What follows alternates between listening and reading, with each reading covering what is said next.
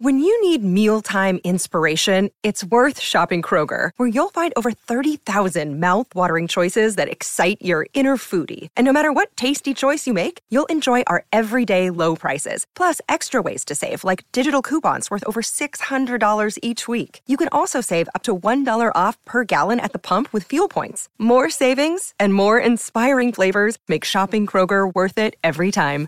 Kroger, fresh for everyone. Fuel restrictions apply. Oh, babies. It's that time of day. It's Friday. It's our new installment, first ever Fuck It Fridays on the Sharp Tongue podcast. How are you? Are you subscribed to our Patreon page so you can get exclusive videos? Just like the video that will accompany this episode with our guest comedian Ben Gleib. All videos from the podcast are available exclusively on our Patreon page, patreon.com forward slash Jessimae Peluso. We've got podcast videos. We have fun content. i am going to be doing Q&As as well. Get over there, become a member, pick any tier you want, doesn't matter. Everyone's getting some exclusive shit because that's the kind of mood I'm in. You know what other mood I'm in? Oh yeah, fuck it. Fridays I'm drinking, y'all. What are you drinking? What are you sipping on? Mm. I have a little vodka. Actually, not vodka. Tequila. I don't even drink vodka. Mm. Tequila and lemon on on, on soda on ice. I can't even speak. I've already had a michelada, so excuse me. I fucking love a michelada. I fucks with a michelada. Have you guys ever had a michelada? Do yourself a favor. Cinco de Mayo is coming up. Stock up on Modelo micheladas. Well, they're called Modelo cheladas. It's one of my favorite drinks you can buy, like grocery store alcohol. You buy that can, go sit on the beach. Hopefully, the beach will be open by then. I fucking hope it will be. And have yourself a grown ass bitch kind of day or grown ass sir kind of day and enjoy yourself a michelada. But for now, mmm, spicy. I'm enjoying the fruits of tequila. Oh, I love a good tequila. There's something about a little bit of a tequila buzz, it makes me feel like a whole human. And I don't know about you guys, day drinking, it's not a problem. I just sounded like like Donald Trump. I don't know about you guys, but um, day drinking, it's not a problem. Problem for a lot of people, not a problem for me. I can't do. I cannot do a Donald Trump impression. Our guest can. He did. He did a Donald Trump impression that I am going to cut and use as audio for the rest of my life. I'm going to use it as a little bit of an audio teaser. Yeah, I am. I'm kind of ready. Oh, who's that? My mom. My mom has been trying to FaceTime me every day. My mom and um, sister FaceTime and have a little happy hour. And every day, one of us can't figure out the FaceTime. We cannot figure out the fucking FaceTime by any stretch of the term. It's just maybe because one of us is too drunk uh, maybe because one of us isn't drunk enough. But the new mode of communication has its limitations, and its limitations are your inebriation. There's a lot of shuns in that sentence. Not that I'm judging anybody and their inability to be functional on alcohol, because Lord knows I can't have a lot. You know what I like to do? I'm gonna do it right now. I like to have a little. Oh Jesus! I just dropped everything. I like to have a little weed with my alcohol, just a little bit. Look, I am not running for president. Okay? Our guest did, but I'm not.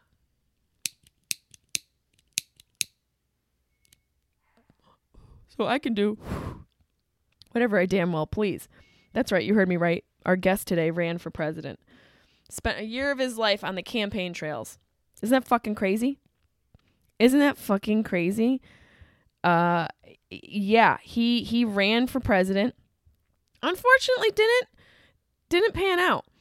But that's okay because I think just embarking on that journey alone is a huge success.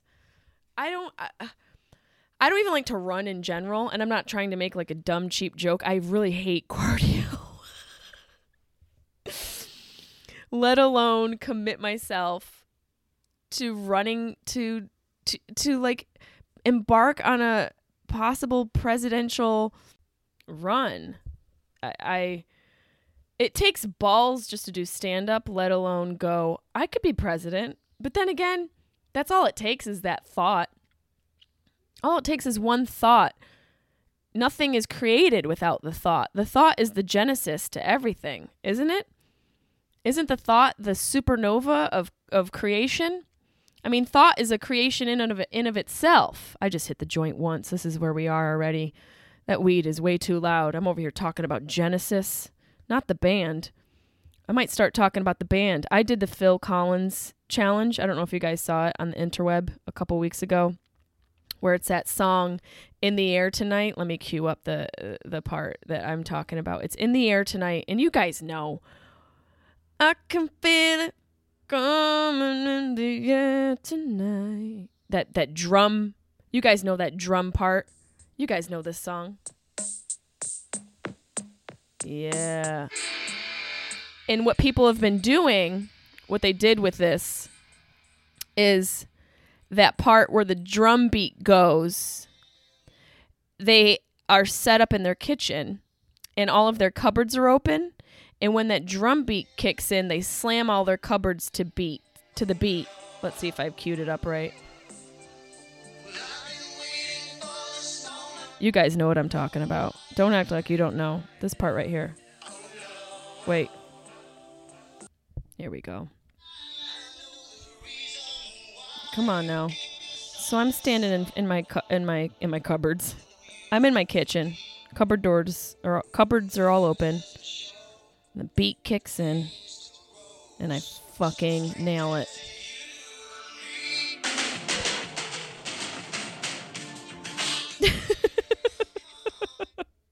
so you slam your cupboard shut to that fucking to that beat. It's so funny. you slam your cupboards. Oh, it took me like 35 tries to get it right.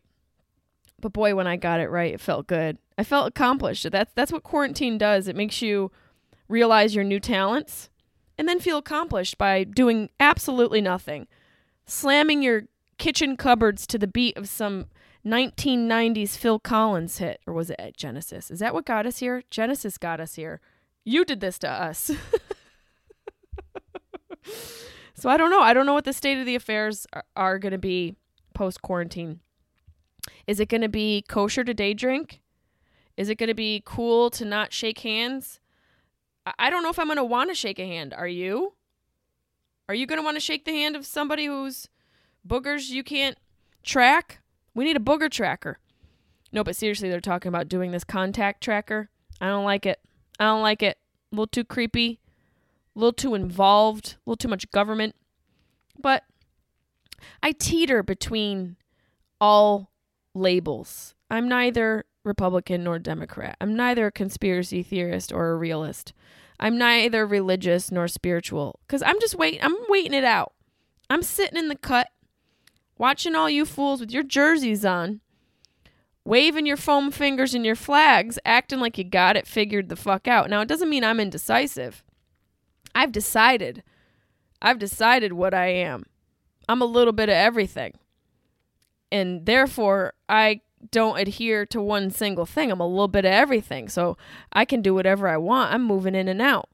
I'm weaving and, and wobbing. I'm bopping and booping. I'm teeping and topping. You know, you guys know these words. You know these phrases. I'm looping and leaning. I'm in and out. Cat, cat. What was that? Was that Jessimae? We're not sure. It just looked like a fart cloud coming into the room. We don't know what that was. Was that a Republican or a Democrat? that was just me coming through the room to see what you fuckers were up to. I think it's important to keep an open mind in all aspects of life. Save for science. A lot of things are a mystery and probably won't be figured out completely within our lifetime, so it's important to keep an open mind. I think we get into dangerous territories and dangerous waters when we decide upon one thing that isn't quite proven.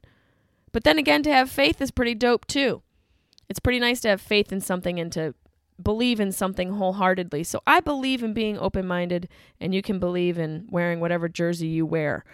Let's just make sure that if somebody else isn't wearing the same jersey or doesn't believe what you believe, that we're not burning them at the stake because the beauty about this country is our ability as a people to have conflicting opinions. and alternative points of view. That's how we grow. So the next time you meet somebody who doesn't think the way you think, instead of trying to get them to think the way you think, learn about how they think, and it might alter the way you think on your own. Then you can have the control to learn something new and pivot. And speaking of pivoting, this guest, my friend, pivoted more than any comedian I've ever met, any career trajectory that I've ever seen in my life. It was amazing to watch. He's hilarious. You know him, you love him. Check out his podcast, Last Week on Earth, with Ben Gleib, my guest, comedian and former presidential candidate, Mr. Ben Gleib. Sharp Tongue Podcast.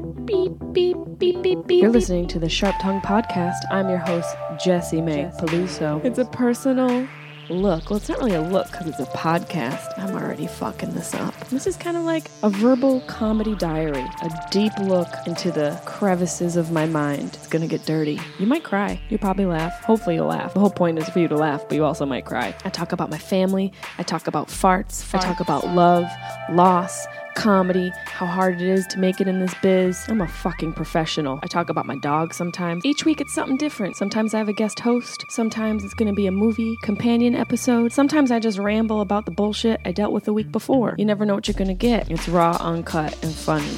It's me. With my special guest, Ben Gleib. Hello, hello. How you doing? Oh my god, your voice sounds so good in these microphones and these headphones. Yeah, that's why I'm a little late. I was going as pro as I can because I'm about to do the JPP. You know. Oh yeah, it, sounds like you're doing like a um, early morning radio drive to work for people. Like you're their you're their source of peace before they go and work for somebody else. During these difficult times and the new normal that has affected the planet, I try to smooth you right into your pandemic evening. You understand what I'm doing. How are you? How have you been during all this fucking craziness? I've been good. I've been good. The first month was just wild existential dread, not understanding what's happening in the planet, and then uh, I got to work. Figured I had to start doing something to make a life happen and make a career happen. So I started. I've, I've been busy as hell. Do you think I'm asking everyone this, and it's purely just to get a gauge of where you're at. Do you think Yeah. it's possible it's a conspiracy? Uh, It being a disease, but do you think beyond that that there's a conspiracy at play? and what made it spread and what created it and everything. I mean, I've been here's the weird thing. I'm kind of a devil's advocate guy. Oh, we're supposed to drink, right? So hold on. It's fuck it Fridays, Ben Gleib.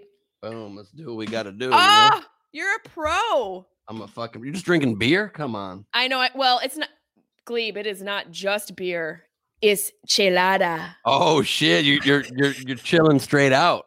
like my little uh, round ice cube. I love it. You're so distinguished. Cheers. Thank I would you. expect Cheers. nothing less from a former presidential candidate. Indeed, indeed. Gleib, Gleib 2020, girl. Um, so I'm kind of like a devil's advocate. First of all, you're a lot taller than me, and so I need to do one of these. Hold on. I can make myself shorter. Hold No, on. Let me I, am up. There we go. That's what I'm talking about. I'll push myself farther away. There. Is that better? Is that more proportionate for everybody? Can you hear me? Some girls go push up bra. I go push up chair, and I whatever it takes. Little the right seat? across. You better believe it. Emphasis on boo. You know what I'm saying? Mm-mm, Anyway, you don't know. Okay, that's absolutely fine. That's fine. Um, so uh, I don't. With my conspiracy theorist friends, I'm calling them crazy idiots and being like, "You're so insane. They're gonna kill the whole planet because they want more power and they already have all this power and it's not 5G and it's not Bill Gates spreading this so he can vaccinate the world." But then to my friends that are like blindly taking everything, there's a small part of my brain watching the news and I'm like, everyone just falls in step with like during this new normal, during these new times. I'm like, okay, but like you can probably go to the beach because there's nobody near you at the beach. I know. It, it's just, it, it seems a little strict. Like, what's Mhm. really going on? And I know people are sick, but I just feel like, isn't the flu worse? Aren't there things that are worse? And I know this is the subject that everyone's talking about and it's been beat to death, but still, it's just interesting. Like, maybe in the in 50 years, we're going to look back and be like, oh, okay, well, this Yeah. is what was really going on. Coronavirus is so popular, even the subject's been beat to death. Seriously, no, Powerful. I meant to say not popular, but both. yeah, Um, yeah, I don't know. I it's it's definitely intense. I mean, it's it's it.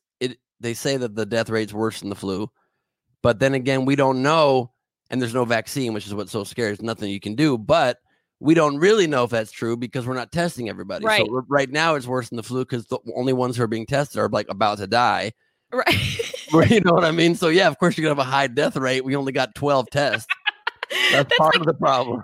and the other part of the problem, which I'm sure you probably learned because of your recent endeavors, is Yeah. Information is very easy to manipulate and to put out in a fashion that you garner the response you want. Like it's basically it's a machine. The media is a machine. That is very much a fact, and I, I I could not know more firsthand how it's not it does not accurately report the reality of the world. I mean, just the simple fact, you know, I ran for president, and you know, Which is so I didn't mean to cut you off, but I have to tell you, I think it's one of the coolest things a comedian has done and somebody you. who I know has done. So I want to praise you because that's a huge undertaking. Thank you. Um, but I'm excited for you to talk about it. sure. So, I mean, first of all, yeah, I don't know if you see see. The, can you see the headline of the newspaper behind me? Look at that. Yeah, Is that you? Comedian Ben Gleib runs for presidency. Front page of the newspaper, right there. My, my girlfriend surprised me with that with that framed, and that's all the campaign has left now. But, but um, what was I going to say? So, yeah, the media clearly just does not care about presenting the best example of reality as it exists. They just want the narrative they already know and can kind of control. So, like for example, they kept publishing just the candidates who everyone knew about and saying these this is the list of the candidates for 2020 they didn't even say these are the top candidates just this is the list there was 200 people running on just the democratic side and they're like this is the list ben gleib's not part of it these other very acclaimed authors and thinkers and philosophers they're not part of it they don't let anybody that comes from the outside be part of the conversation unless they're a billionaire or super fucking Andrew Yang level wealth, then they force their way in because they could just buy ad space. They can buy a voice. If you don't have money to buy a voice, you don't have a voice in this country, and you are still fucking taller than me. There we go. Bam. So Mhm. would you say like money is one of the greatest evils in the in our societies today? yeah, I mean, it's definitely the way that we use it is for sure pretty messed up. I mean, I am a capitalist. You know, a lot of people try to paint Democrats as socialists these days, and some of them embrace it. I don't embrace that title. Um, I have called myself the whole campaign and my whole life a compassionate capitalist. I believe in being able to start your businesses and work hard and make your money and elevate your status in life through a capitalist system. That's beautiful. Just under one very obvious rule don't do it while stepping on other people. It's just the golden rule. Don't be a dick to people. That's why I started many years ago the Don't Be a Dick pledge. is it really a pledge? oh, yeah, you could sign. It's a change.org pledge at tinyurl.com slash don't be a dick pledge. Are you serious? That's a fact, girl. I am going to put this in the details. Great. Please do. So um, you can sign it. And uh, surprisingly, not the world. The world hasn't signed it. Our goal is a million signatures. We've got about 450. So we're getting there. 450,000? People, just 450 people. We're, we're on the way, you know. What would you as a compassionate capitalist what would you like a aggressive socialist to learn to maybe evolve their thinking? Are you an aggressive socialist? No, no, no. I'm just Oh, going to the other side. Yes, I just mean theoretic- theoretically for your argument. Sure. So I just think that America is not a country that is ready or really wants to embrace the title of socialist. And we are both things. So it's just stupid, in my opinion, to embrace a title that alienates 85% of the country. Even so many liberal Democrats are like, whoa, whoa, whoa, I'm not a socialist. So why use the word? Like Bernie could have won. You don't need to use that word. There's Right. a title because Elizabeth Warren had the same policies as him, almost exactly. But she's like, I'm a capitalist. And that was smarter, in my opinion, to be able to win theoretically a general election if she had gotten the nomination or if Bernie had. People don't want someone, the word's been so demonized. So fine, people always demonize words. So ignore that word. Like we do too much to separate each other in this world. Yeah. Instead, we just need to stop. To me, the differences between political parties, between groups, between races, between genders, it's all just the flavor. It's Yeah, great it to is. celebrate our flavor, our, our seasoning. It's not the core. White So people don't have a lot of seasoning though. We, we're known for not Yeah. using a lot of seasoning. We're basic chicken where you're like, "Mm, uh, thank you. That was that was that was good. Thanks so much. so yeah, we could use more flavor, and that's what other cultures bring to our world. But it doesn't make us any different in value. It doesn't make us any different who we are. It's just the it's just the the decorations around the edges, the decolletage, if you will. Yeah, that's an interesting point that you bring up. Now, do you think that the few here's here's two questions. One, do you think there are like six rich white dudes that run everything? I mean, I think there's probably like 50 rich white dudes run Right. everything. Yeah, I don't know if it's like straight up like the Bilderbergs that control shit and put diamonds on the dollar bill and pyramids and realize that it's, you know, all Illuminati straight up. Illuminati shit, right? But I think it's like almost that. You know, I think that they just, it's not even hidden. It's just they've amassed so much wealth. I look terrible. They've amassed. great. so- no, the coloring of your camera is beautiful, bright, warm colors, and mine looks. What am I like in sepia tone? You see what I'm talking about? I just got this new webcam, and I don't. I'm not comfortable with it. It looks sepia. I'm not. What am I in the Wild West? Yeah, you look like this. That's a, that's a new Instagram. That's like a. You're like a brand influencer lifestyle. Jessimae Peluso, sunflower brand. This is what my butthole looks like. It just looks like a I've heard sunflower. I've yeah, heard that about you. it is. It's a very bright butthole. It's it's an exciting. It's like an, an exciting feature to have. No, I think you look nice. I think I Thank really you. do. Thank you. But Um, like I, I have green eyes. You can't tell. Can you tell? I know you. No, you look like you're just about to be like you're a host from Westworld that just got fixed up, and you're going to go back out into the park. I want to know what it's like to be a real boy. I am in a dream. I am in a dream. Or are you in a dream? Which one of us is in a dream? I want to stand here naked in this cold scientific room and be touched by all the scientists. Is it possible we're in a dream? Now my high brain goes there once in a while. Are you are, are you a pot smoker? Oh yeah. Not only am I a pot smoker, I was the first presidential candidate in history to publicly smoke marijuana. I did it on Getting Doug with High. Yes. While you were running? While I was running, got on the front cover of High Times mag uh, High Times magazine website because I wanted to advocate for legalizing it because it's insane that we don't legalize it. It's something that helps so many people, and also because I'd missed getting high during the whole campaign. So I'm like, this is a great two for one. That's that's amazing. What what's one of the things you would tell somebody before they're about to run for president, just presidency to prepare themselves? Like one of the hardest things. I'm sure that or or all the hardest things. It's the hardest thing you could ever do. It is not recommended for anybody. You got to be insane to do it. And I really that I consider that period like the time when I sacrificed for my country. Nowhere near troops who risk their lives and give their lives often, but for an ordinary citizen, it is intense as can be. It's just every day. Not only are you trying to do like you know 5 10 12 events you're trying to meet as many people as possible you're also basically building your business plan in the public eye in front of everybody Right. you're basically building a huge company when everybody's judging every day and it's the only job in history in, in, in the world i can think of where everybody where like millions of people try to stop you from getting it even the ceo of any company there's not like teams not social media campaigns to take you down and make sure you don't and you're a president and people try to tear you down they make up lies about you they come at you. What's the craziest thing that happened while you were running? Like who what was like a scandal that somebody tried to run on you? That's so Oh, amazing. Yeah, there was a very ridiculous one. It's so stupid. These guys thought they had me in some great thing. I, I created this event called the Telethon for America back last year or in 2018 to help us I create. remember that. Yeah, you know, I just helped us create historic voter turnout that we had best we've had ever with youth and best overall since 1914. No big deal. But anyway, Are you um, serious? You yeah. helped that? I helped create that. I partnered with with Michelle Obama's When We All Vote, and I created this event that was the first telethon in history with the goal of raising zero dollars, and we succeeded. We didn't raise shit.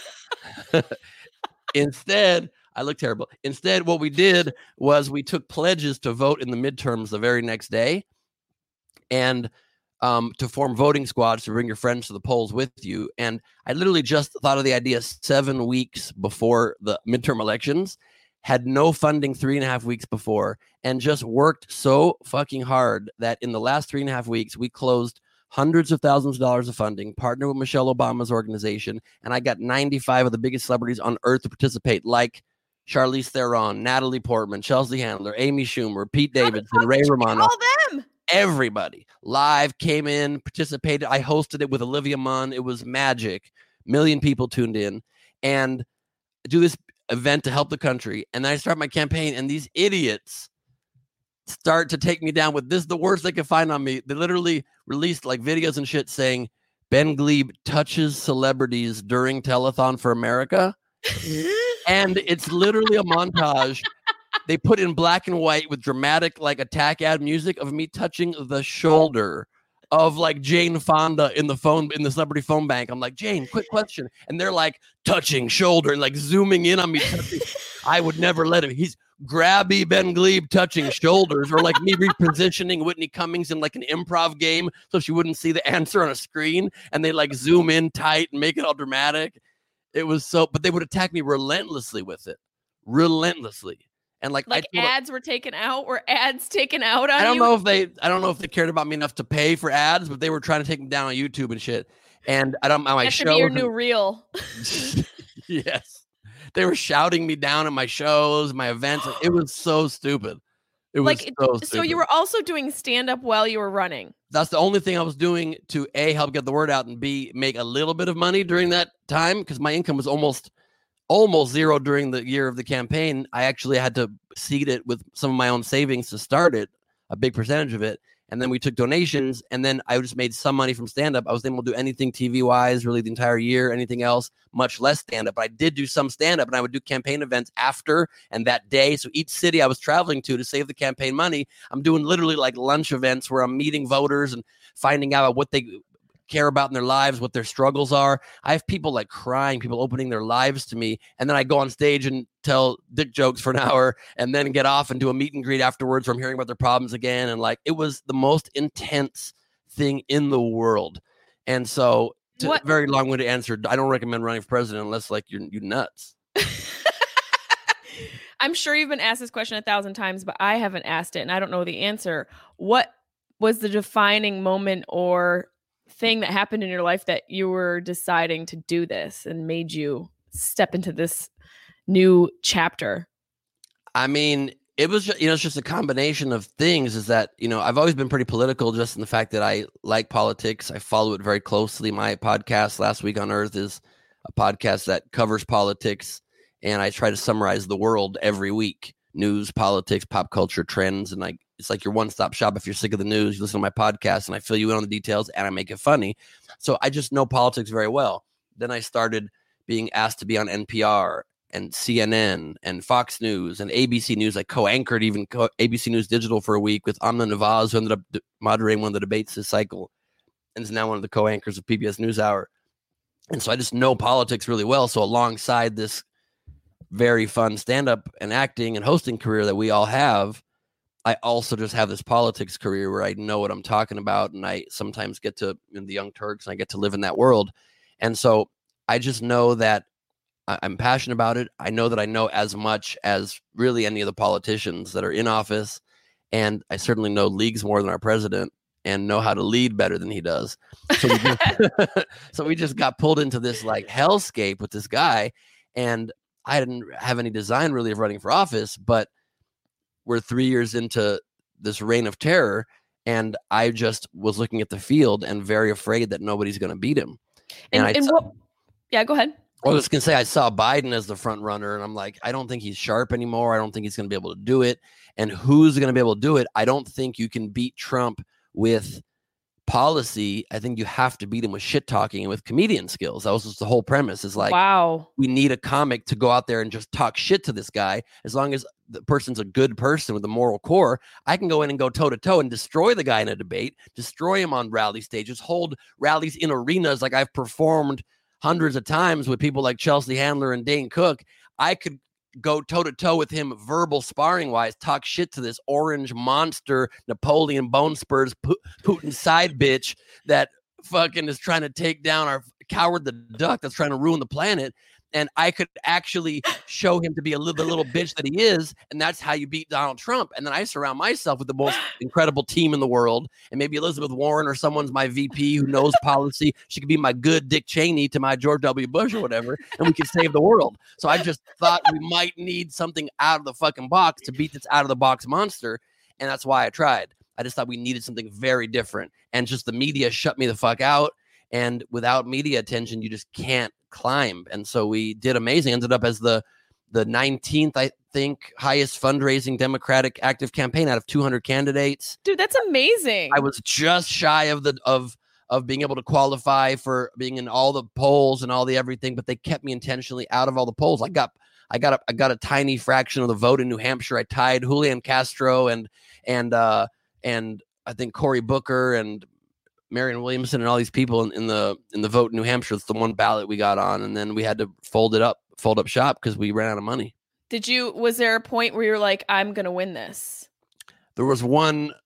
I don't know about winning, we hoped that was obviously our goal, but there was one sequence of time where we thought we really had the chance to make it into the mainstream, get onto the bait stage, and really fly through. We, I had this one-on-one meeting with this guy in New Hampshire, uh, Carlos Cardona, who was like the head of the Laconia Democrats. This, this the head of the Laconian cartel. you better believe it. Yeah, I had to. Uh, there was there was a poppy deal, and we were crushing stuff. I was carrying a lot of stuff in my ass. But the point is, um, we uh, had this great meeting and we leave the meeting and he calls my campaign manager and he says, I'm considering endorsing Ben. I'm Bernie Sanders was in his living room like a week earlier. Every candidate goes and kisses his ring and he tweets that I was in his top five candidates me, Bernie, Elizabeth Warren, and like maybe Cory Booker and somebody else. And comes out in the Washington Post or the New York Times the next the Washington Post the next day a story saying the most powerful man in New Hampshire politics, Carlos Cardona. Every candidate needs him to fire through, and he's considering endorsing us. And at that same time, I was invited to speak at the AFL CIO convention in Iowa alongside every major candidate. So I was speaking in this huge bill to our union workers on the same lineup as Biden and Warren and Klobuchar and everybody. That's Literally, wild. it was fucking wild. And I do this speech that I wrote that just is like this kind of anti-establishment. You can see it on YouTube. Just search Gleib AFL CIO and this anti-establishment speech about how we need to take the power back for people and how we need to stop letting these forces keep voices out that are like you. I'm the only union worker, the only working man in the race, and they won't give us a voice. I'm not giving you a fucking voice. I get a standing ovation after this event, one of the few of the day. Biden didn't get one. Bernie didn't get one. I crushed this event. I'm like, oh I shit. I just got chills for you. Yeah. I just got chills too, and I made look even more peaked because of that. Fuck. So we had a moment. We thought something. I got the cover of that newspaper, and I'm like, maybe we have a moment to resonate through here. And then Larry King had me on, and and uh, and then we just got shut out of the next few things and started running out of money, and then it became too late. It And sounds so- like everything in this country that it, you know, the only way to get through is with money. Like money, Uh-huh. money talks. And it's interesting that you're the thing that you were talking about is almost I guess it's the compassionate part of your your uh, capitalistic mindset where you're talking about anti-establishment because that's anti-capitalism. for sure. Just I'm I'm, I'm definitely anti unfettered crony capitalism. I'm anti the old boys club that just tries to keep mon- all the money for themselves. How much fucking money do you need? I would literally say in my cam- campaign speeches, under my administration, you can still have three houses and, a couple boat boats. and a couple boats. You just don't need five boats and twelve houses. If your boat's getting dusty, if your boat hasn't been used, it's unnecessary. It's it's Yeah. and I said this when I was on Rogan. We were talking about a similar um, subject matter of the idea of excess in this country. There's Mhm. so much production that's unnecessary. Do we need a new car model every year? Do we need a new cell phone every year? And the answer is no. But we're used to getting new things, and new things are like Mhm. the the you know little shiny treasures that sort of run and are the underlying um i think force of capitalism in a sense where it's like they make you believe like you need new shiny shit in order to feel validated and it's important i think we do need a, a compassionate capitalist in office and you know i'm i don't adhere to any party I, I don't wear a jersey for either side i just want somebody who's capable, somebody who's compassionate, and somebody who understands how to save a dollar. Because that's who I am. That's who I am. I never did either. I never subscribed to any party.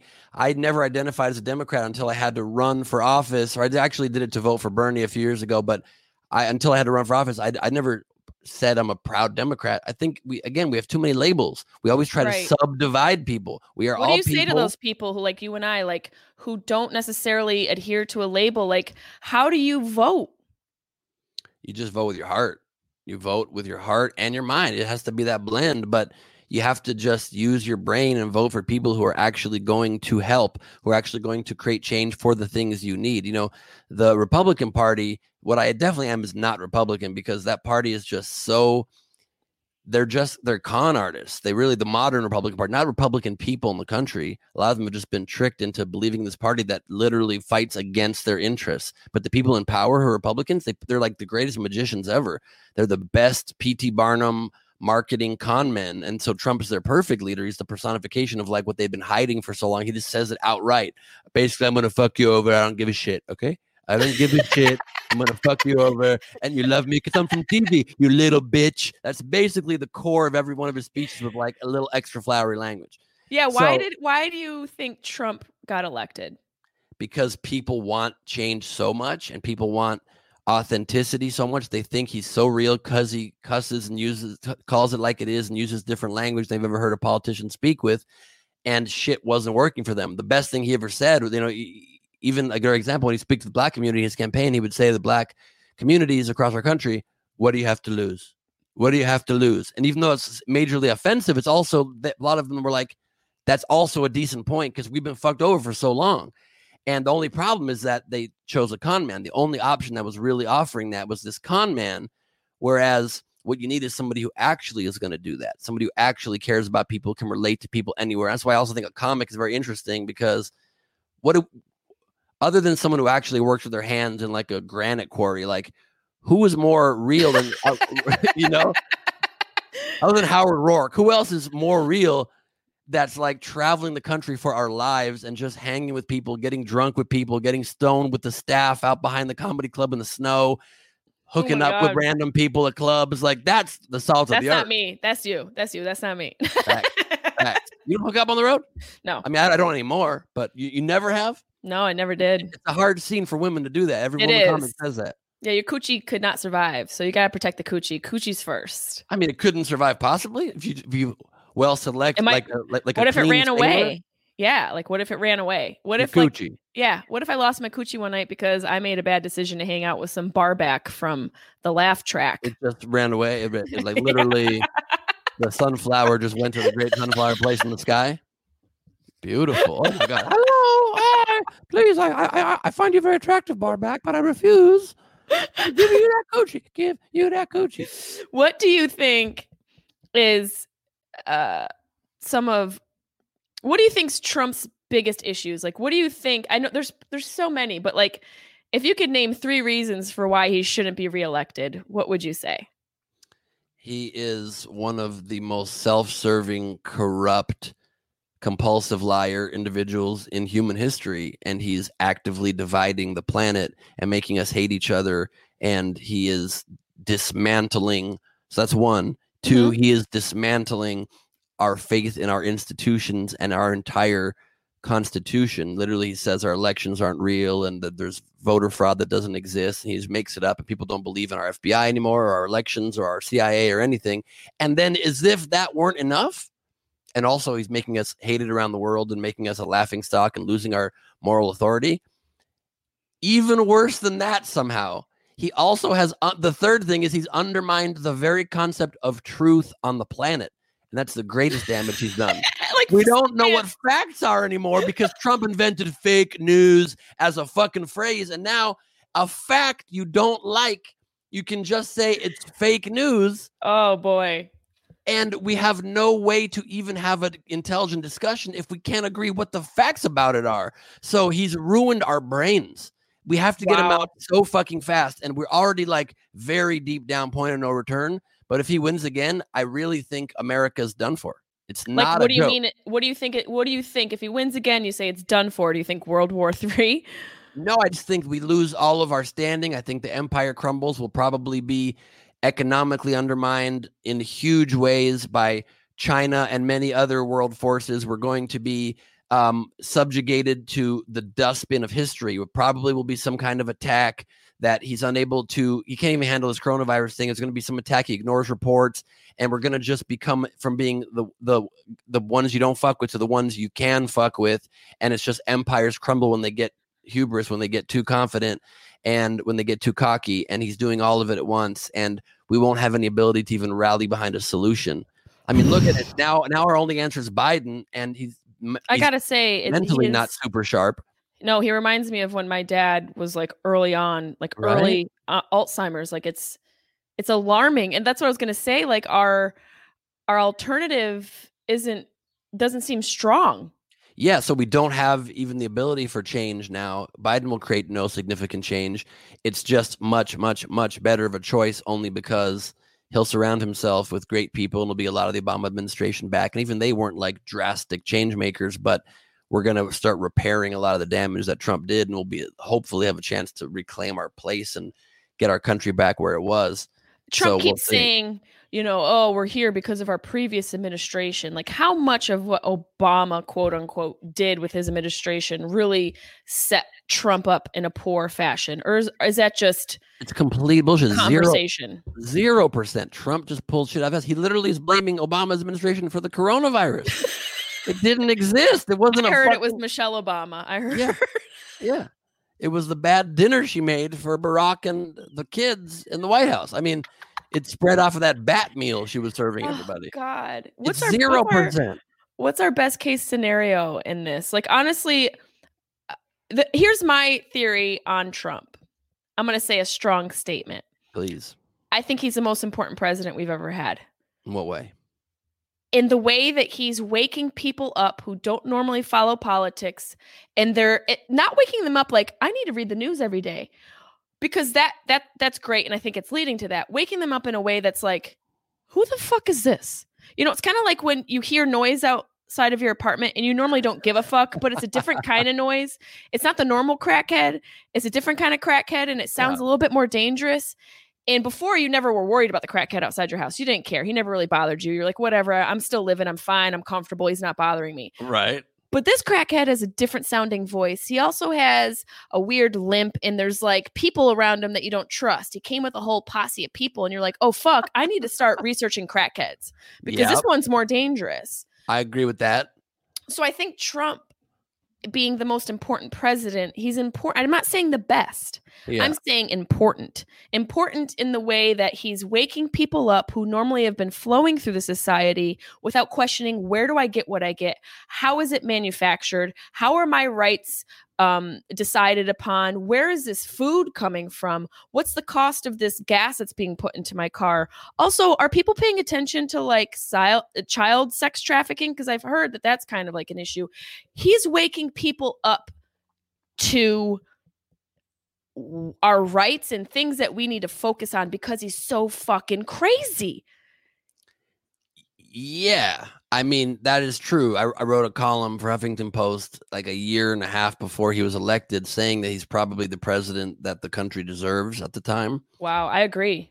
because he was, you know, forever we were doing all these things like you're saying. We had all these problems that we just weren't addressing, and our politicians use flowery language to cover it up. And he's the president that just gets rid of the flowery language, and he's called. He's actually speaking about the things we do very overtly. You know, one of the more interesting things Trump has said in office is when, even though he's completely like in Russia's pocket and it's ridiculous, but when they say Russia shot down a, a line of Russia is in bed with terrorists, he would say, Do you think we're so clean?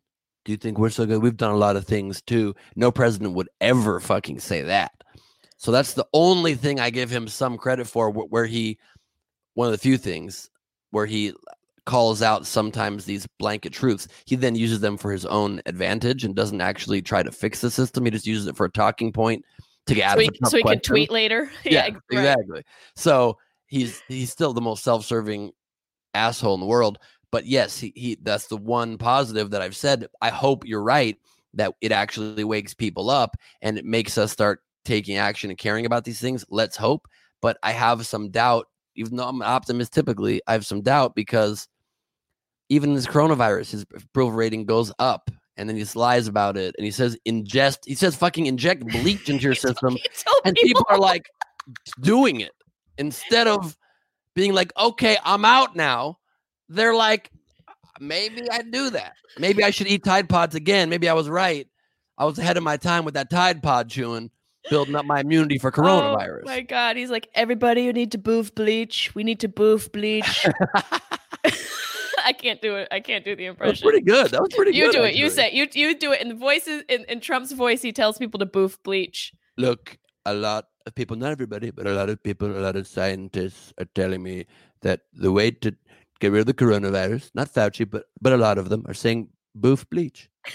A lot of them are saying you boof the bleach. Okay, Melania is doing it.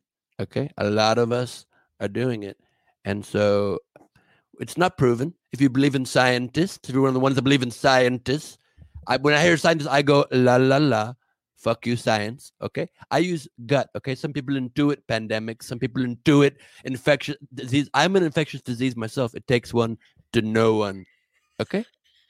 Okay. It's a very nasty question. I'm gonna use that as a soundbite on my podcast. Please, please do that. Please, that fucking guy. So yeah, I mean, he's waking people up, but also he's equally creating a bunch of fucking this army of zombies that believe blindly non-fact. So we got that to fight against now. So I'd rather we would just gradually have gotten better towards uh, being aware of our problems, but we are where we are. So that's that. we are, but you did make a comment about, and I, you know, I think this too, but I have limited information, definitely compared to you. You said Russia's got um, Trump in their back pockets, and vice versa. I mean, wh- what what does that look like for the American people? What does that mean for the American people? I mean, it's just fucked up. The whole thing is fucked up. We have this guy that just, and it's, I don't, who knows if the Steele dossier is true? Who knows if they got that P tape where, you know, literally he has Russian prostitutes peeing on each other on the bed Obama slept in? Like, this is literally what's become of our national discourse now. It's like dirtier than what you and I would talk about on stage. And that's not a very high bar. And he's No. still like, whoa, I, Lester Holt just said some shit on the NBC Nightly News. I would be like, I don't know if I'd bring that to the stage. But You're gonna open with that? breaking news tonight P on prostitutes. Stay tuned. So, um, but even aside from all that, it's just that he wants his, he's all about money and he's all about power and being liked. And so it's just the fact that he likes to be liked by these strong men.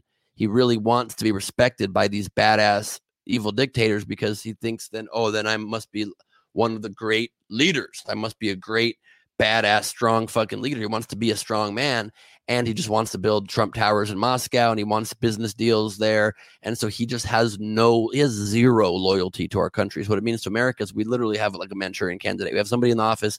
That- does not give a fuck about you, about anybody listening. He just cares about himself and more and more money and power. And it's, it's the so most dangerous. very fucked up. It's very And- fucked up.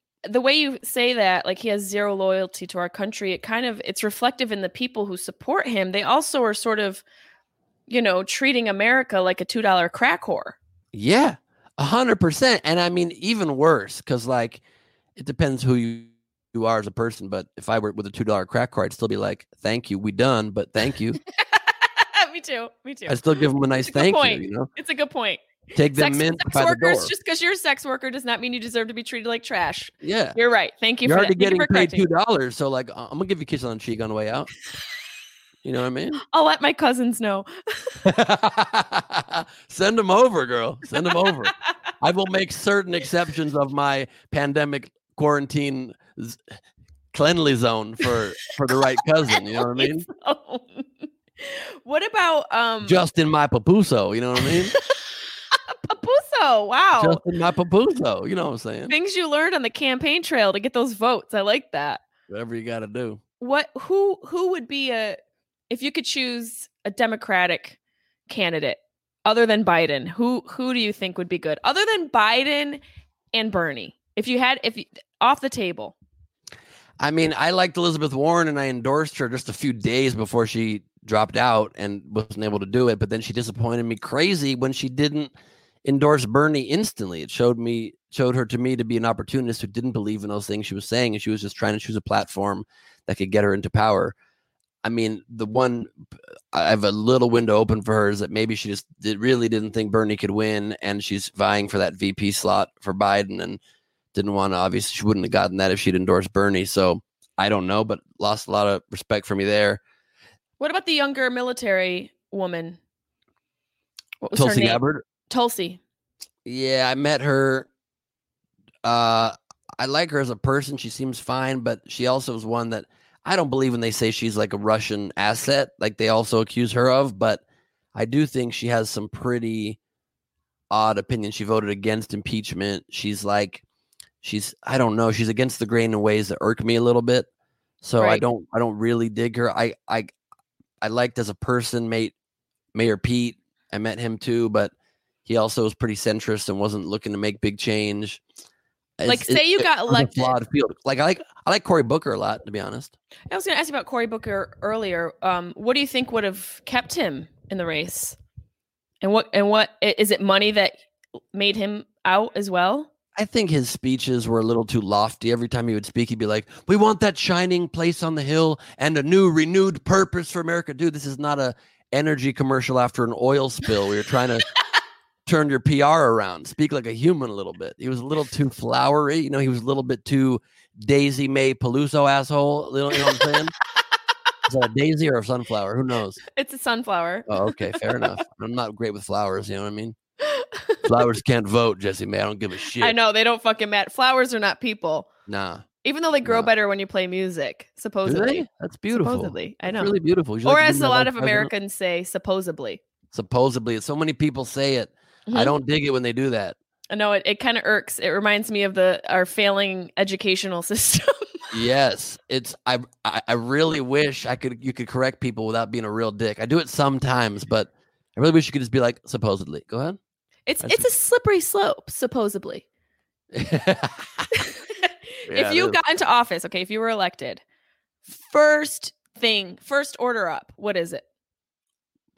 I mean, day one, I would have got us back in the Paris Climate Accords and started pushing for a more stringent, more enforceable accord um, that could really make change because the climate is in enormous, very urgent peril, big, big, big time. Um, now, with this current crisis, I would implement instantly a national testing plan that Trump just seems to ignore and not want to do for some reason.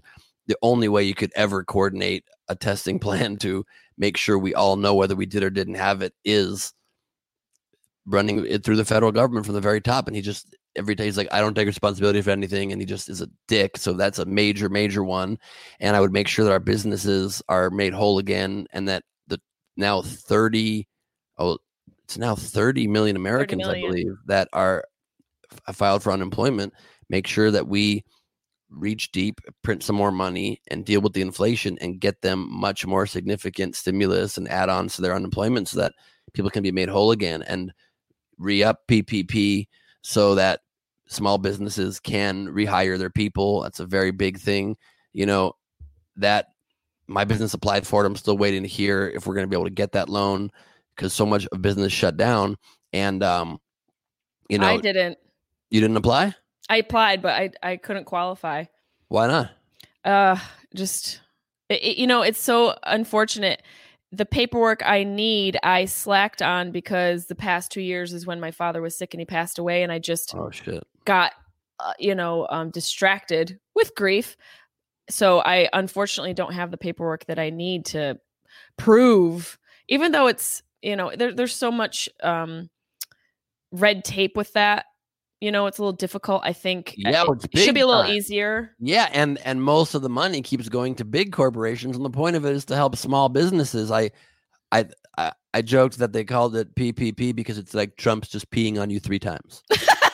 I mean, That's there's just- exactly what it feels like. Yeah, they're not allocating the money to the people who need it. It's ridiculous. I'm not being protected by the piss at all. no, Does just this PPP come with like a tarp or a poncho? yeah, it's just the classic. It, it, it just this whole mindset is the classic old joke. I think Bill Maher said it about trickle down economics, the Republican plan of trickle down. Literally, they're saying it's trickling down. We're literally saying we are peeing on you. We're peeing Exactly. on you. Whatever happens to fall down, good luck. You know. It's exactly what it sounds like. It's it's there's so much to consider and um, tell people what your podcast is again because I think it's important, especially for people I'm speaking to who are starting to get into politics because of the current president. Yeah, so I keep it both serious and very light and silly and funny. But I you you learn what's going on, and then we just make you make you laugh, make you think a little bit. And then we cover a lot of silly shit. It's called Last Week on Earth with Ben Gleib. It's on Kevin Smith's Smodcast Network. So That's it gives so you a cool. sense. Yeah, it's real fun, and so it's not like too heavy. Sometimes it gets there, but we just make sure people are informed, and then we have a good time. I do it solo sometimes, and I invite guests to join me. Sometimes also, I'd love to have you on ASAP.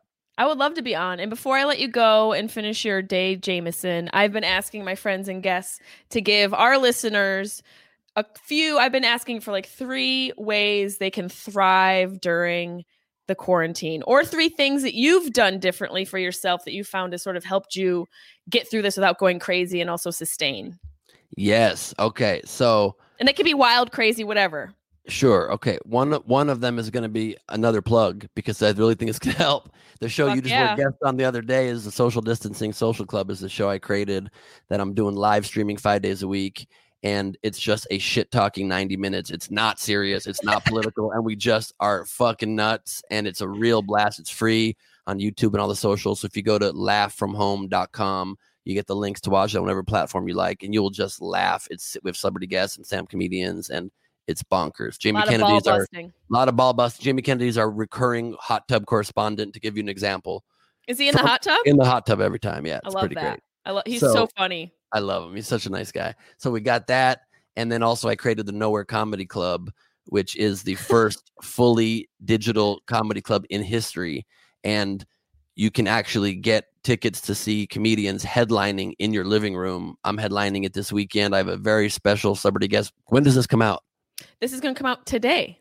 Okay, good. So I can't announce who my celebrity guest is, but a very big female comedian is going to do a guest spot on my show. But we have already comedians headlining like Adam Ray, Greg Proops, Brad Williams, Ida Rodriguez, uh, incredible people coming on board to to do the club. And I'd love if you want to do a weekend too. So nowhere That's Com- awesome. it's real fun. We've like hacked it. We figured out how to make it feel as much like a comedy club as possible. There's live laughter.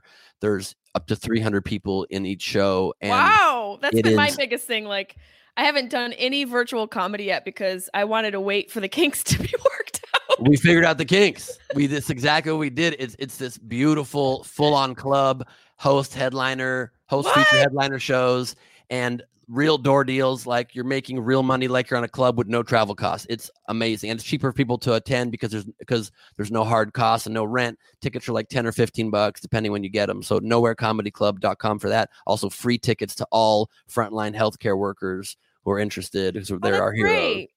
So we're doing that. So check those two places out.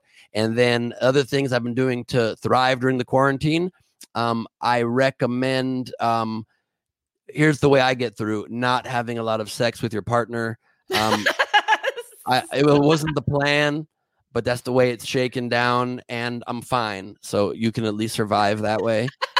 Knowing you can survive without any, you know, nookie, you're good. Yeah, exactly. It, it, kind of builds up your own sense of self, which is Right. nice. And if it's healthy, why force it? Just let it sort of happen when it happens. If it's once in a while, that's fine. If it's every day, exactly. call I'm totally therapist. happy with the amount that we're having sex. I'm fi- fine with it. Once every two and a half weeks, it's good. Seven week lockdown, I'm fine. I, I feel great. Sneaking off into the bathroom in the middle of the night to masturbate so I don't wake up you and the dog that's now sleeping in our bed for some reason. You don't even want a dog to sleep in the bed. I'm good with it. we're still we're still recording. What?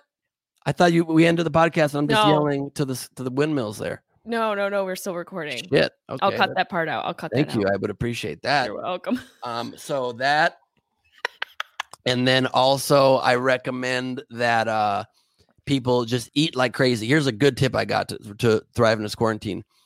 I'm eating desserts like mad every day, like multiple scoops of ice cream, followed by many Sour Patch Kids, followed by a couple God. Reese's peanut butter cups. You know what I'm saying? And maybe a popsicle. But here's the here's the trick to it. Okay. You throw it up. No, no, no. That's Okay. old school. That's old school. Yeah, you're This right. isn't- This isn't the 80s. You're right. Okay. What you do is you only eat two meals a day and then you go dessert. So your ah. third meal is the dessert. So you're not going too crazy on calories. I think I've actually dropped one or two lbs during this quarantine, and I'm having an ice cream party every night. Didn't you It's just tweet this? I might Did you, have. did you tweet something about how much you've been eating? I Oh yeah, I mean this is my reality right now. and one, one one amazing thing my my girlfriend did do because I'm totally happy with the amount of sex.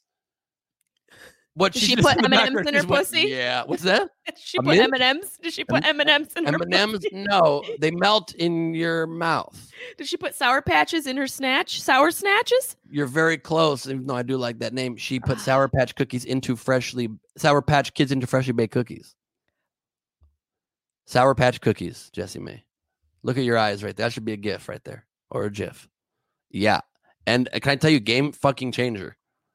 I don't even understand what you just said. I smoke know. weed and I'm confused. I know. Oh, if you're stoned and you pop yourself a little fucking What's cookies what's, with Sour Patch in them, melted, and mm, it's next level. yo? You don't need sex with that shit. No, sometimes you combine them. You know what I mean? You just find yourself some cookies and some private bathroom time. You understand what I'm saying? you know what I'm talking about. You know Coming to you about. guys from a bunker, That's right. Mr. Ben Gleib, former presidential candidate. Is there anything else you want to tell these fuckers before you leave and go and hump your girlfriend in the backyard? Uh no, just you know, I'm excited to be back in that comedy life again.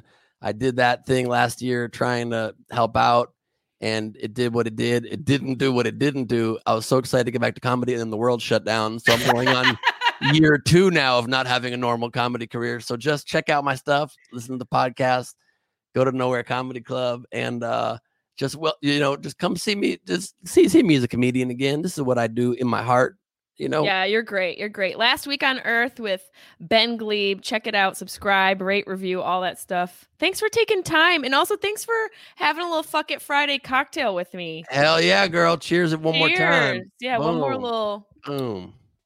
Mm. This was a very fun time. I love This it. is Thank you for having me on. I'll tag you in all of it. Thank you so much. Listen anytime. Bye. Bye now.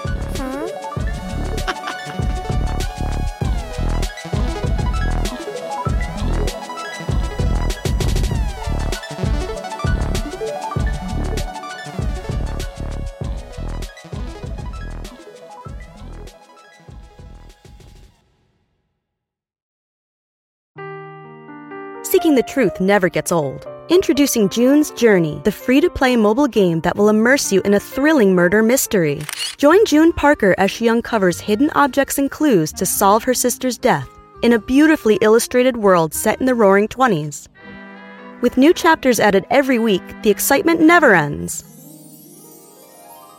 Download June's Journey now on your Android or iOS device or play on PC through Facebook Games.